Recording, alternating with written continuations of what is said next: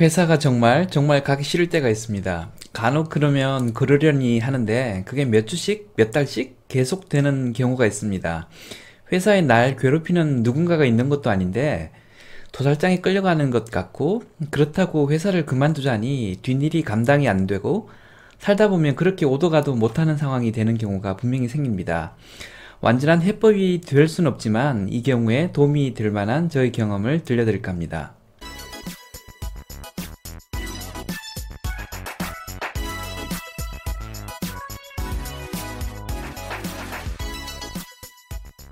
안녕하세요. 장프로입니다. 저는 지금도 회사에 가기 싫을 때가 많습니다. 특히 아침에 일어나 졸린 눈을 비비며 이빨을 닦을 때 그런 생각이 많이 듭니다.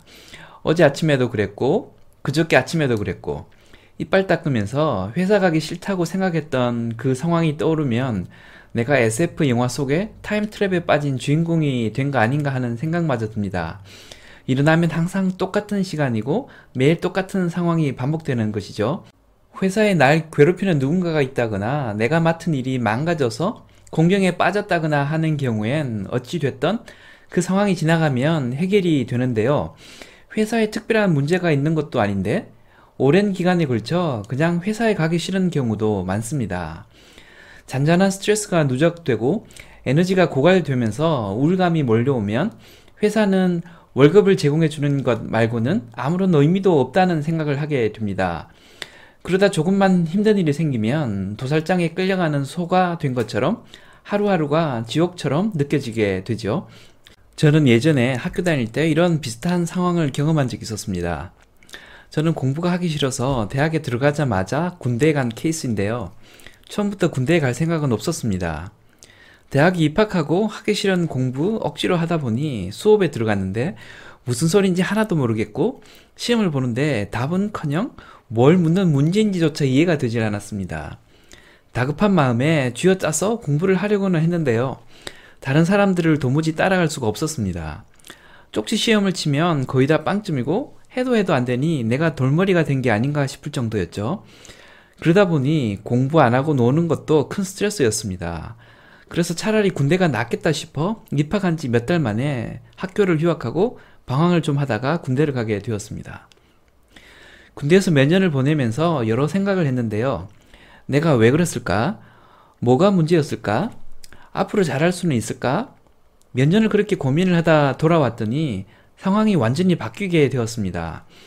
어떻게든 버티고 살아남아서 졸업은 해야겠다는 목표의식이 강해서인지 도무지 이해가 안 되던 그때 그 수업 내용들이 다 이해가 되기 시작한 것이죠. 그리고는 반대로 예전에 나처럼 헤매던 애들을 가르쳐 줄 정도까지 되었습니다. 학사 경고 먹고 군대 갔던 애들이 복학하면 장학생이 되는 그런 전형적인 케이스가 내게도 일어난 것이죠. 이런 상황이 되니까 공부 양이 많아도 전혀 스트레스를 받질 않았습니다. 공부에 탄력을 받은 것이지요. 똑같은 교과 과목을 듣는데 군대 가기 전과 갔다 온 이유가 왜 이렇게 차이가 났을까 생각을 하곤 하는데요. 그때 얻은 크다란 삶의 지혜가 하나 있습니다. 그건 어차피 달릴 거 앞에서 달리면 훨씬 덜 힘들다라는 것이었습니다. 저는 살면서 이 교훈이 적용되는 경우를 생활 속에서 굉장히 다양한 형태로 경험하고 있습니다. 저는 취미로 사이클을 타는데요. 그룹 라이딩을 할 때 어찌어찌 하다 보면 뒤쳐져서 선두 그룹을 쫓아가야만 하는 경우가 있습니다. 한번 뒤쳐지면 페달을 아무리 밟아도 밟아도 선두 그룹과의 거리가 줄지 않아서 죽을 맛이 되는 경우가 많습니다. 반면에 어찌어찌 하다 선두 그룹에 들어가 달리는 경우가 있는데요. 그러면 별로 힘 안 들이고 신나게 달리는 경우를 자주 경험합니다. 앞에서 달리나 뒤에서 달리나 속도는 큰 차이가 없는데 앞에서 달리면 힘 안 들이고 스트레스 없이 달리게 되는 것이죠. 이렇게 되는 이유는 선두권에서 달리면 전체 그룹의 이동 속도가 내 통제하에 들어오게 되는데 내가 통제를 할 수 있는 상황이 되면 육체적으로도 그렇고 심리적으로도 그렇고 에너지 소비를 크게 줄일 수 있기 때문입니다. 내가 달릴 때 도로 상황이나 컨디션에 맞게 필요한 에너지만 그때그때 쓸 수 있고 뭉쳐서 달리면 드래프팅이라고 공기 저항이 줄기 때문에 육체적으로도 훨씬 유리합니다. 통제하고 있다는 정서적 안정감, 효용감 때문에 스트레스도 훨씬 적게 받게 됩니다. 회사에 가고 싶지 않은 상황이 길어지는 이유는 일단 무언가 내 맘대로 잘 안 되는 것이 있기 때문인데요. 그로 인해 자기가 통제할 수 있는 게 없다라는 자괴감이 생기고 이는 우울감으로 번지게 됩니다. 그러면서 회사에서 얻을 거라고는 월급 말고는 없지만 다른 방도가 없으니 계속 다닐 수밖에 없다는 생각을 하게 되면 자존감 하락과 함께 회사가 지옥으로 느껴지게 됩니다. 이런 악순환의 상황이 극복되려면 일단 일이 잘 풀려서 다른 사람들로부터 인정을 받고 성취감, 통제감과 함께 회사는 나의 미래를 위해 꼭 필요한 곳이다 라고 인식이 전환되는 선순환 구조로 바뀌어야 하는데요. 그런데 이건 내가 컨트롤할 수 있는 것이 아니죠. 악순환이 선순환으로 바뀌려면 내가 컨트롤 가능한 무언가를 찾아서 그걸 매개로 순환 구조를 바꾸어야만 합니다.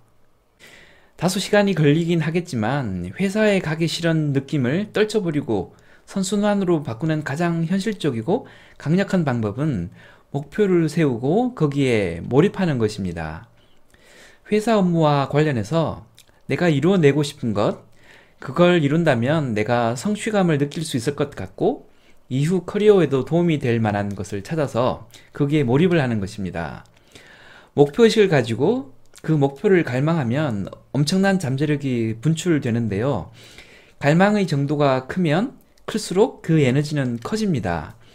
나의 모든 관심과 에너지가 그 목표에 정렬되는 순간 스트레스는 줄어들고 나의 역량은 향상되고 일을 처리하는 효율성은 극도로 높아지게 됩니다.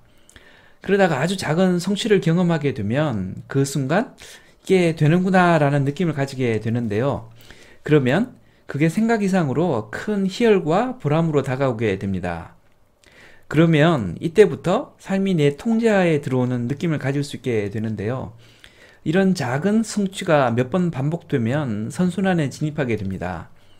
그러면 제가 복학 후에 공부가 재밌어졌던 것처럼 제가 사이클을 탈 때 선두 그룹에서 달릴 때처럼 그런 기분을 느끼게 됩니다. 어차피 달릴 거 뒤에서 끌려가는 것이 아니라 앞에서 달리게 되는 순간이 됩니다. 이런 선순환에 들어가게 되면 스트레스가 줄면서 회사 가기 싫은 느낌이 예전처럼 들지 않는구나 하는 걸 경험하게 되실 겁니다. 결론입니다. 어차피 달릴 거 앞에서 가나 뒤에서 가나 달리는 속도는 큰 차이가 없습니다. 그런데 스트레스는 뒤에서 가는 사람이 훨씬 더 큽니다. 마음 먹기가 어려워서 그렇지 이럴 때 앞에서 달리기로 큰 마음을 먹으면 훨씬 더 적은 스트레스와 노력으로 똑같은 속도로 달릴 수 있게 됩니다. 운이 좋으면 계속 선두권에서 달릴 수도 있습니다. 지금까지 장풀이었습니다. 감사합니다.